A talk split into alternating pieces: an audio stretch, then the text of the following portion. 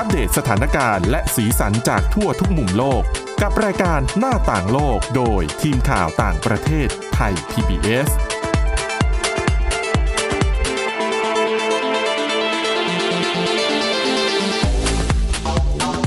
สวัสดีค่ะคุณผู้ฟังต้อนรับเข้าสู่รายการหน้าต่างโลกค่ะ วันนี้นะคะมีเรื่องราวที่น่าสนใจนะคะเป็นเรื่องอจริง ๆ ก็เคยเกิดขึ้นในเมืองไทยมาแล้วนะคะ นั่นก็คือเรื่องของ เด็กนะคะที่เล่นเกม แล้วเวลาเล่นเกมเนี่ย ถ้าอยากจะให้ชนะง่ายขึ้น เขาก็จะต้องแบบซื้ออเป็นอาวุธพิเศษ เป็นอุปกรณ์พิเศษที่อยู่ในเกมเนี่ยนะคะ และแต่ว่ามันต้องใช้เงินจริงๆเนี่ยซื้อ ซึ่ง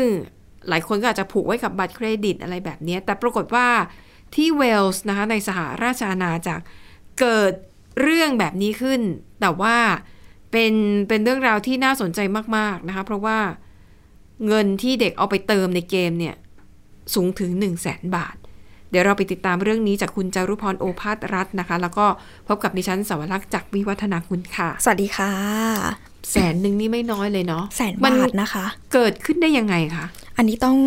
เล่าก่อน พูดถึงเกมก่อนดีกว่า ต้องเอ่ยชื่อ ไม่งั้นเดี๋ยวจะไม่เข้าใจกันว่าค่ะเป็นเกมลักษณะไหน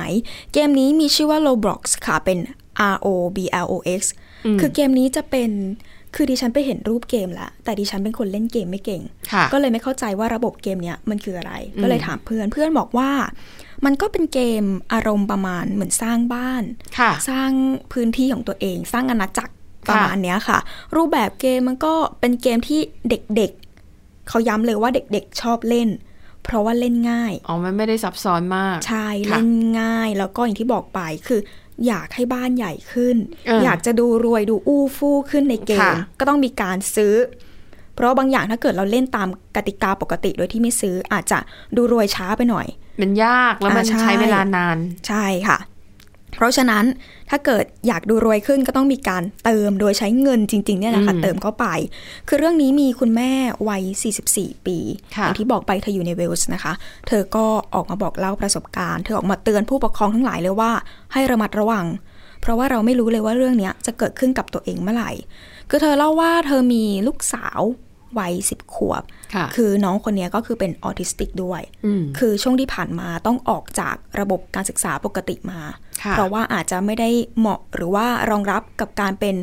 เอ่อการที่ลูกสาวเธอป่วยออทิสติก น้องก็เลยออกมาอยู่บ้านค่ะกับคุณแม่นะคะ แล้วก็เธอก็ให้ลูกเล่นเกม คือเกมเนี้ยลูกสาวจะเล่นผ่านตัว iPad ค่ะ ก็เล่นเล่นเล่นอยู่ทุกวันก็ไม่ได้อะไร ซึ่ง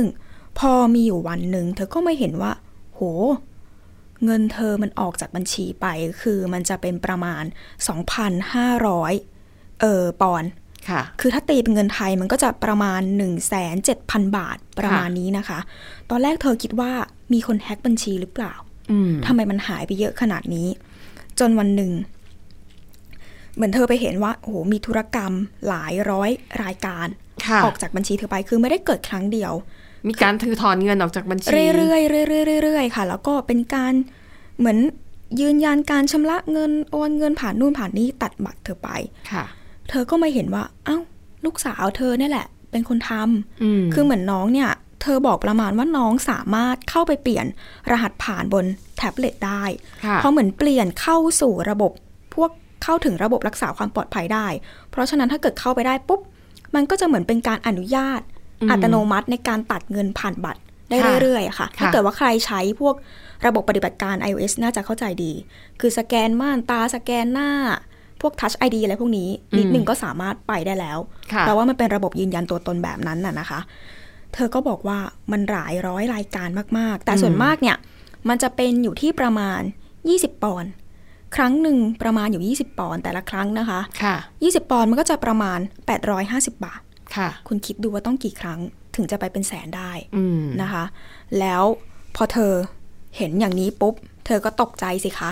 มันไปแล้วเป็นแสนทำยังไงดีเอาทำอะไรไม่คืนทัน่านจะได้นะใช่ค่ะค่ะเธอบอกว่าหลังจากนั้นประมาณหนึ่งสัปดาห์ ก็พยายามติดต่อไปที่ Apple ค่ะแล้วก็ตัวธนาคารอืมที่เป็นที่เธอใช้บริการอยู่ก็คือ Tesco Bank ค่ะตอนแรกเธอติดต่อไปทั้งสองฝั่งเลย แต่ทั้งคู่ปฏิเสธ คือธนาคารก็ปฏิเสธในการที่จะคืนเงินให้ ส่วน Apple ก็เหมือนกับไม่ไม่รู้ว่าจะช่วยแก้แก้ไขปัญหานี้ยังไงดี ใช่เพราะว่าการซื้อขายมันเกิดขึ้นจริง แล้วก็ใช่ไม่ใช่เป็นพวกมิจฉาชีพหรอกเนี่ยอืมคือมันเกิดเพราะว่ามันมีการยืนยันจริงๆบนค่ะเครื่องนั้น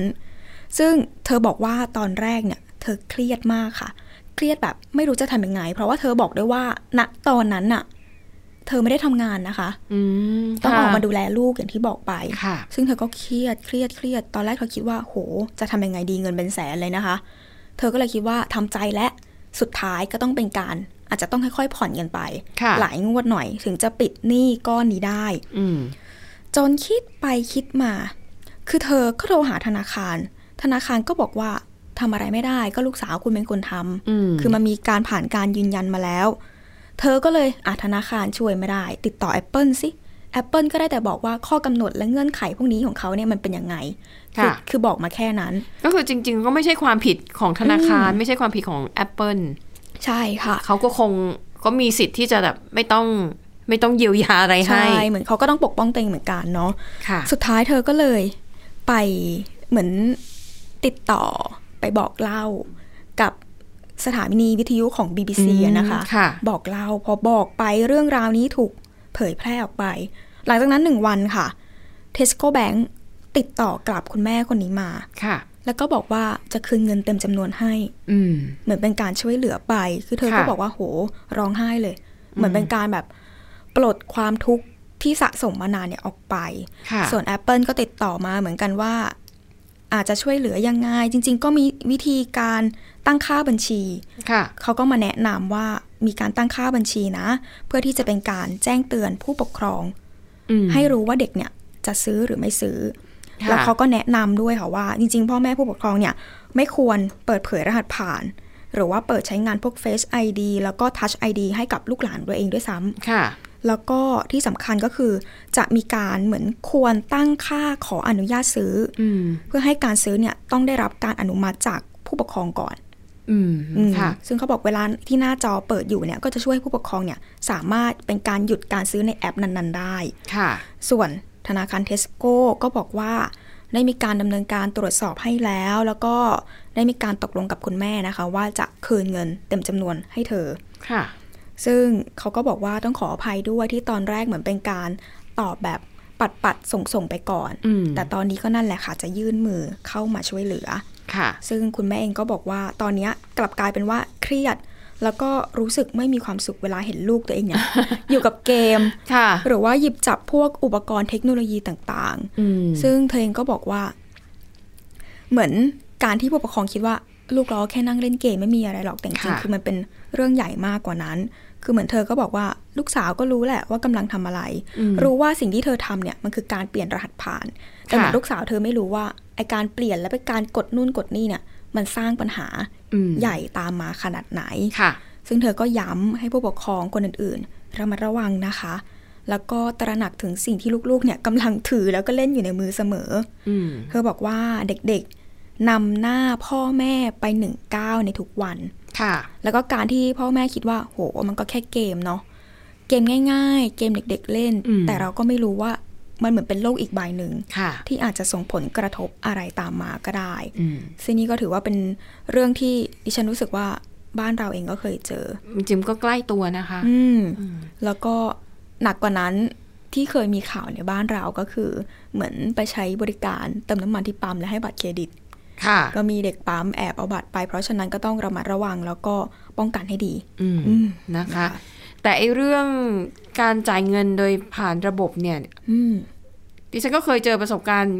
ก็คือดิฉันก็จะซื้อของผ่านแอปพลิเคชันค่ะนะคะ ซื้อของออนไลน์ แล้วก็เพื่อความสะดวกเนี่ย เราก็จะผูกกับบัตรเครดิตเอาไว้อันนี้ฉันก็เป็นอ่าค่ะก็เวลาที่เราจะซื้อของแค่กดปุ่มเดียวคือมันไปเลยอืมแล้วทีนี้มันมีปัญหาว่าคือบางครั้งดิฉันเนี่ยแค่ แค่กดใส่รถเข็น แล้วก็เหมือนกับอยากจะแค่เช็คว่าอ่ารวมราคารวมค่าส่งนู่นนั่นนี่เนี่ย มันราคาเท่าไหร่ ใส่คงใส่โค้ดดูซิได้เท่าไหร่ อ่าใช่นะคะปรากฏว่ากดไปเนี่ยคือแค่อยากจะเช็คราคาทั้งหมด ปรากฏว่าพอกดไปปุ่มเดียวมันกลายเป็นว่าคำสั่งซื้อของคุณเรียบร้อย โอ้โห คือ ใจเย็นๆใช่คือเขาก็พยายามพัฒนาระบบให้ผู้ใช้งานอย่างเราเนี่ยค่ะซื้อได้ง่ายที่สุดค่ะนะคะ แต่ว่าบางสำหรับเราเนี่ยบางทีเออมันเร็วไปหน่อยอ่าใช่น่าจะมีการถามย้ำว่าคุณคุณแน่ใจหรือเปล่าว่าจะสั่งซื้อสินค้าอืมชิ้นนี้ค่ะ คือมันไม่มี อ๋อใช่ใช่ใช่บางบางตัวค่ะแอปพลิเคชันที่เป็นพวกแอปพลิเคชันในการซื้อของอะไรพวกเนี้ยค่ะอืมก็จริงนะคะบางทีก็เร็วไปอาจจะต้องมีการค่ะเหมือน เซฟมากกว่านี้อาจจะต้องหลายขั้นตอนหน่อย โดยเฉพาะในใช่เรื่องของการชำระเงิน แต่เราสามารถเข้าไปเซตได้นะคุณผู้ฟัง อืมแต่ว่ามันจะทำให้การซื้อสินค้าแต่ละครั้งจะยากหน่อย คือพอจะซื้อทีจะจ่ายผ่านบัตรเครดิตก็ต้องแบบเข้าไปกดอืมบัตรเลขที่บัตรใหม่อะไร ซึ่งมันยาวไงสำหรับครั้งไหนที่ใจร้อนอาจจะไม่ค่อยชอบอ่าอ่านะคะนะคะ ก็ต้องบอกว่ามันเป็นเรื่องใกล้ตัวพวกเรามาก ๆ มันอาจจะค่ะเกิดขึ้นกับใครก็ได้อืมนะคะอะก็เป็นเรื่องราวที่น่าสนใจนะคะต้องขอบค่ะคุณคุณจรพรนำเรื่องนี้มาฝากกันอืมอะไปดูอีกเรื่องหนึ่งค่ะ อันนี้เป็นเรื่องราวเกี่ยวกับซูดานนะคะ ก็ทราบกันดีว่าซูดานเนี่ยเกิดสงครามกลางเมือง มีการแย่งชิงอำนาจกัน ระหว่างกองทัพกับกองกำลังกึ่งทหารในซูดานมาตั้งแต่ 15 เมษายนที่ผ่านมาค่ะก็ผ่านมานานกว่า1เดือนแล้วนะคะอืม คือพื้นที่สู้รบหลักๆเนี่ยคืออยู่ในกรุงคาทูมเป็นเมืองหลวง แต่ว่าผลกระทบเนี่ย มันทั่วไปทั้งประเทศอืมเพราะว่าอะพอมีคนได้ยินว่ามันมีสงครามมันมีความรุนแรงเกิดขึ้นในซูดาน ถ้าเขาเลี่ยงได้ก็จะไม่มีใครไป ใช่ค่ะแม้ว่าไอ้พื้นที่สู้รบมันจะอยู่ในเมืองหลวงก็ตามอืมแต่มันก็กระทบทั้งเรื่องขาดแคลนน้ำมันเชื้อเพลิงไฟฟ้าใช่ไหมคะค่ะปรากฏว่าเออมีบทความจาก AP นะคะค่ะเขาพูดถึงปัญหาสินค้าทางการเกษตรอย่างหนึ่งของซูดาน มันคือกัมอาราบิกอะกัมอาราบิกเนี่ยมันเป็นยางไม้ค่ะที่มาจากต้นอาคอาคาเซีย อืม คือดิฉันเองต้องยอมรับนะ ก็ไม่รู้จักเหมือนกันว่ากัมอาราบิกคืออะไรค่ะมาได้ยินครั้งแรกก็ตอนที่อ่านเจอข่าวนี้กรรมอาราบิก ค่ะอืมกัมอาราบิกเนี่ย อย่างที่บอกมันเป็นยางไม้คือมันมีต้นอาคาเซีย แล้วยางไม้เนี่ยมันจะไหลออกมาจากต้นค่ะแล้วเขาเอายางไม้ตัวนี้ค่ะ ไปใช้เป็นส่วนประกอบสำคัญในการทำอาหารขนมและเครื่องดื่มหลายชนิด คุณจารุพรแม้เราจะไม่รู้จักค่ะแต่ขนมเครื่องดื่มหลายอย่างที่เราทานอยู่ทุกวันนี้ มีไอตัวเนี้ยเป็นส่วนผสม อะไรบ้างคะพอจะยกตัวอย่างได้ไหมคือคุณสมบัติของกัมอาราบิกเนี่ยนะคะ มันสมมุติถ้าเราอยากทำเยลลี่อืม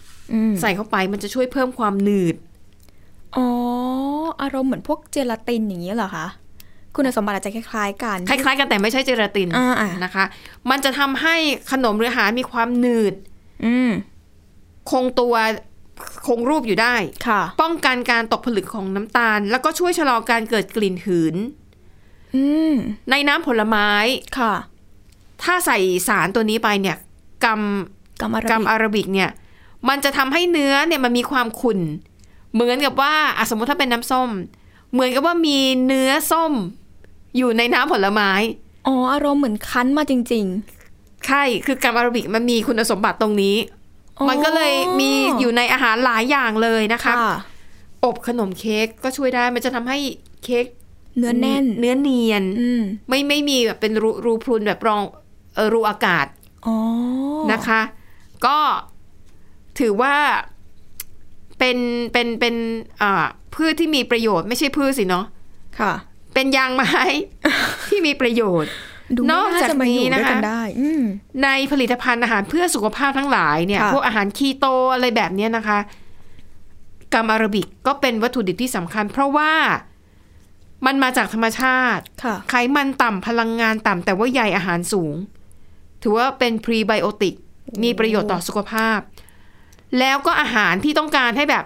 ลดไขมันลดน้ำตาลลดความหวานอะไรแบบเนี้ย แต่ว่าต้องการให้มันแบบมีความหยุ่นหยุ่นเหนียวเหนียวๆอะเขาก็ใส่กัมอาราบิกเนี่ยแหละค่ะ อย่างพวกเนยมาการีนไอศครีมโยเกิร์ตอย่างโยเกิร์ตแบบไอติมเจลาตินอะ มันจะหนืดหนืดๆหน่อยใช่ไหมอะใช่ใช่ค่ะ มันมีตัวนี้อยู่ด้วย โอ้โห แล้วจะบอกว่าซูดานนะคะ เป็นประเทศที่ส่งออกกัมอาราบิก อันดับต้นๆของโลกอืม 70%ที่ส่งออกทั้งโลกเนี่ยมาจากค่ะซูดานโหอืมนะคะ แต่ปรากฏว่าพอเกิดสงครามขึ้น ไม่มีใครกล้าเข้าไปรับซื้อเอกกัมอาราบิกในซูดานเลยนะคะ เอาเพราะอย่างที่บอกหนึ่ง คือเข้าไปก็เสี่ยงอะ่ะ ไม่รู้ค่ะว่าจะโดนลูกหลงเมื่อไหร่ คือก่อนหน้านี้แม้กระทั่งเจ้าหน้าที่ค่ะ UN เองยังเสียชีวิตเลยใช่นะคะนะคะอืมต้องอพยพกันออกมายกใหญ่ค่ะสองต่อให้รู้สึกว่าเออ มันคุ้มที่จะเข้าไปอืม คุณจะไปเจอเรื่องของค่าเชื้อเพลิงโอ้ใช่ค่ะคือหนึ่งน้ำมันเขาขาดแคลนอยู่แล้วนะค่ะมาจากสงคราม แต่ถ้าคุณหาซื้อน้ำมันได้ราคามันเพิ่มสูงจากปกติ20เท่า ในหัวฉันคิดว่าสิบเท่าเองนะคะยี่ค่ะสิบเท่าค่ะโอ้โหดังนั้นเนี่ยดูแล้วมันไม่คุ้ม อืมก็เลยทำให้กัมอาราบิกที่มีอยู่ในซูดานตอนเนี้ย มันขายไม่ออก เพราะว่าไม่มีใครเข้ามารับซื้อออืมราคาตอนนี้ในซูดานนะคะ ขายไปเกินครึ่ง ปกติเขาขายกันเป็นตันนะคะ ตันละอ่าค่ะประมาณ 18,000 บาท ค่ะ แต่ว่าตอนนี้ลดลงไปเหลือประมาณ 6,820 บาทเท่านั้น อันนี้คือราคาที่ขายในประเทศนะคะ เพราะว่าใช่ที่บอกมันเกลื่อนไม่ได้ออกไปไหน ใช่อืมจะกินเองในประเทศก็คงกินไม่หมดใช่ค่ะ นะคะ ทีนี้พอมันส่งออกไปขายไม่ได้อืมคุณผู้ฟังหลายท่านอาจจะกังวลว่า เอาก็เพิ่งบอกไปว่ามันเป็นวัตถุดิบสำคัญในอาหารเครื่องดื่มขนมหลายอย่างอืม เอ๊ะจากนี้เราต้องจ่ายอาหารจ่ายเงินแพงขึ้นเพื่อซื้ออาหารเหล่านี้หรือเปล่า อีกแล้วเหรอ เพราะว่าวัตถุดิบสำคัญมันไม่มีไง ค่ะ แต่ว่ามีสมาคมหนึ่งนะคะชื่อสมาคมส่งเสริมการใช้สารปรุงแต่งกรรมกรรมกรรม G U N กรรมเนี่ยนะคะอ๋อ เป็นสมาคมที่ส่งเสริมการใช้สารปรุงแต่งตัวนี้ ค่ะ มีสำนักงานอยู่ในประเทศเยอรมนีเขาบอกว่า ไม่กระทบเท่าไหร่ เพราะอะไรเพราะว่าตามปกติแล้วบริษัทไหนถ้ารู้อยู่แล้วเนี่ยว่าจะต้องใช้ไอ้กรรมอาราบิกเขาก็จะซื้อตุนไว้ไงถูกไหมอืมหมายถึงสั่งซื้อล็อตหนึ่งก็คือสั่งเยอะๆเลย จะได้ประหยัดค่าขนส่งด้วยเต็มตู้เลยอืมเออ ดังนั้นเชื่อว่าบริษัทที่จำเป็นต้องใช้เนี่ย น่าจะมีสต็อกอยู่มากเพียงพอ ที่จะรอให้สายพานแห่งการส่งมันกลับมาอีกครั้ง ใช่อืมนะคะ และมีอีกทางออกหนึ่งก็คือมีเอ่อ ประเทศชาร์ตแล้วก็ไนจีเรียค่ะ ผลิตอ๋อไอ้ยังเจ้ากรรมอาราบิกได้เช่นเดียวกัน ยังมีประเทศอื่นอยู่ แม้ว่าปริมาณส่งออกจะไม่ได้เยอะเท่ากับในซูดานค่ะ แต่ก็ยังสามารถทดแทนกันได้ อืมเออนะคะอะดังนั้นก็สบายใจได้ปลอดหนึ่งว่าราคาค่ะสินค้าเหล่านี้เนี่ยคงจะยังไม่เพิ่มขึ้นค่ะ แล้วก็สถานการณ์ในซูดานอาจจะดีขึ้นในเร็ววันก็ได้นะ เพราะว่าก็มีการทำข้อตกลงหยุดยิงกัน ได้หลายรอบอยู่ แม้ว่าจะมีใช่ค่ะการละเมิดข้อตกลงหยุดยิงไปบ้างก็ตาม แต่อย่างน้อยเขาก็เหมือนมีเออจิตใจในการที่อยากจะหยุดยิงอยู่เหมือนกันใช่เพราะว่าแรงกดดันจากนานาชาติก็ถือว่าเยอะค่ะอยู่นะคะแล้วดิฉันก็เลยไปค้นเพิ่มเติมค่ะเอาปรากฏว่า คืออยู่ในเมืองไทยก็สั่งซื้อได้นะ คุณก็พิมพ์คำว่ากัมอาราบิก มันเป็นส่วนประกอบในการทำอาหารอย่างหนึ่งโหดังนั้นคนคุณผู้ฟังที่ทำเบเกอรี่บ่อยๆอาจอาจจะอาไม่จได้จะรู้จักอาจจะไม่ได้ตกใจกับชื่อนี้ ใช่ เหมือนกับพวกดิฉันที่ได้ยินครั้งแรก คือดิฉันก็ทำเบเกอรี่อยู่บ้างแต่ทำแบบพื้นๆน่ะอืมมีดิฉันก็แป้งเคยทำค่ะมีไข่เคยลองมีนมจบ แต่ไม่เคยได้ยินจริงๆไม่เคยได้ยินเหมือนกักันนอาราบิกนะคะเออเออก็น่าสนใจดีค่ะนะคะอะไปปิดท้ายกันนะคะ แต่ไม่แน่ถ้าเวลาเหลืออาจจะได้อีกสองเรื่องค่ะอ่าไปต่ออีกเรื่องหนึ่งนะคะ เป็นค่ะอ๋อเรื่องราวเกี่ยวกับการให้บริการของสายการบินแอร์นิวซีแลนด์ค่ะ ซึ่งเราก็ทราบกันดีอะเนาะว่าเวลาที่ นั่งเครื่องบินเนี่ยมันก็จะมีชั้นประหยัดชั้น economy อืมชั้น business ค่ะแล้วก็ชั้น first class ค่ะซึ่งบริการที่นั่งที่นอนเนี่ยมันก็จะแตกต่างกันไปอืมตามราคาค่าโดยสารค่ะนะคะแต่ดิฉันเชื่อว่าคนส่วนใหญ่ก็คงจะนั่งแบบชั้นประหยัดแหละอืมเพราะว่าแค่ชั้นประหยัดก็ราคาแรงแล้วใช่นะคะใช่ใช่นะคะ แต่ว่าแอร์นิวซีแลนด์เนี่ยนะคะอืมกำลังจะยกระดับ ค่ะ นี่คือถ้าทำได้จริงนี่ปฏิวัติวงการโดยสารเครื่องบินเลยนะ ต้องบอกคุณสวรักษ์เลยว่าเตรียมค่ะ เลยนะคะ ค่ะ ปีหน้านี้แล้วก็อาจจะได้สัมผัสถ้าเกิดว่าเงินเราถึง อืม สัมผัสก็คืออย่างที่ว่าคือเขาเหมือนเปิดบริการที่นอน ที่นอนบนสายการบินของเขาก็คือเตรียมที่จะให้บริการในเดือนเอ่อกันยายนปีหน้า คือเป็นที่นอนเลยใช่ไหมเป็นที่นอนค่ะ คือเขาใช้ชื่อโครงการนี้ว่า Sky Nest Nest แบบรังนกอย่างนั้นนะอืคะมค่ะ คือถ้าเกิดว่าใครไปเห็นมันจะเป็นที่นอนแบบซ้อนกันสามชั้น ดิฉันเคยคุณจารุพรเอาภาพมาให้ดูแล้ว คือดิฉันไม่รู้จะอธิบายยังไง ให้คุณสมที่รักนช่อวนยอธิบายหน่อยดีกว่า มันเหมือนตู้นอนในรถเออไม่ใช่ตู้นอนในรถไฟ เป็นรถไฟ ถ้าเป็นตู้นอนชั้นสองค่ะ เวลาที่เรานั่งตอนกลางวันมันก็จะเป็นที่นั่งสองแถวหันหน้าเข้าหากันใช่ไหมคะค่ะ แต่พอตอนกลางคืนน่ะ เจ้าหน้าที่รถไฟเขาจะมาพับเตียง อืมไอ้ที่นั่งเนี่ยเขาก็จะยืดออกมากลายเป็นเตียงค่ะ แล้วก็ชั้นบนมันจะมีคล้ายฝาที่นั่งเก็บสัมภาระบนเครื่องบินอะแต่ว่าพอพับลงมามันคือเตียงนอนชั้นสองค่ะ ก็เหมือนคือเป็นเตียงนอนสองชั้นค่ะ แต่สายการบินแอร์นิวซีแลนด์เนี่ยจะทำเป็นเตียงนอนสามชั้นก็คือสามชั้นใช่นอนในช่องแคบๆแบบบนรถไฟนั่นแหละ อืม ก็คือเป็นเตียงแบบนอนยืดขาได้นะคะ ไม่ใช่นอนแบบว่าแค่ปรับเก็อีอย่างที่เราเข้าใจก็คือนอนราบลงไปที่นอนแบบนั้นใช่เลย ใช่คือเขาจะทำสามชั้น แล้วก็เหมือนหันหน้าเฉียงเฉียงๆชนกันหน่อยค่ะ คือต้องบอกก่อนว่าโครงการนี้เนี่ยอย่างที่บอกไปปกติ ถ้าเกิดว่าเราอยากจะนอนสบายเนี่ย ถ้าไม่ซื้อ business ก็ต้องซื้อ first class ถึงอืมพอจะหลับกันได้บนค่ะสายการบิน แต่เขาเปิดโอกาสให้สำหรับลูกค้าที่ซื้อตั๋วในราคาชั้นประหยัด คือต้องบอกก่อนว่าอันนี้อย่างที่บอกค่ะ มันจะมีทั้งหมด 6 เตียงค่ะ ต่อหนึ่งเขาเรียกว่าอะไรดีหนึ่งหนึ่งไฟลท์บนเครื่องบินหนึ่งเครื่องจะมีแค่นี้อืมสำหรับกลุ่มลูกค้าที่ซื้อในชั้นราคาประหยัดค่ะ แล้วก็เขาจะให้บริการในลูกค้าที่ซื้อตั๋วเป็นอีโคโนมีหรือว่าพรีเมียมอีโคโนมีค่ะเปิดโอกาสให้ลูกค้าเนี่ยได้นอนกันอืมเพราะเขาเข้าใจว่าโหการพักผ่อนเนี่ยเป็นเรื่องสำคัญแล้วค่ะคุณคิดดูการนั่งอีโคโนมี โดยเฉพาะในไฟลท์ยาวค่ะๆไม่ไหวเลยนะคะทรมานลุกขึ้นมาทีมากเหมือนท่อนล่างแทบจะใช้การไม่ได้แล้วค่ะ คือหกหกที่นอนนะคะ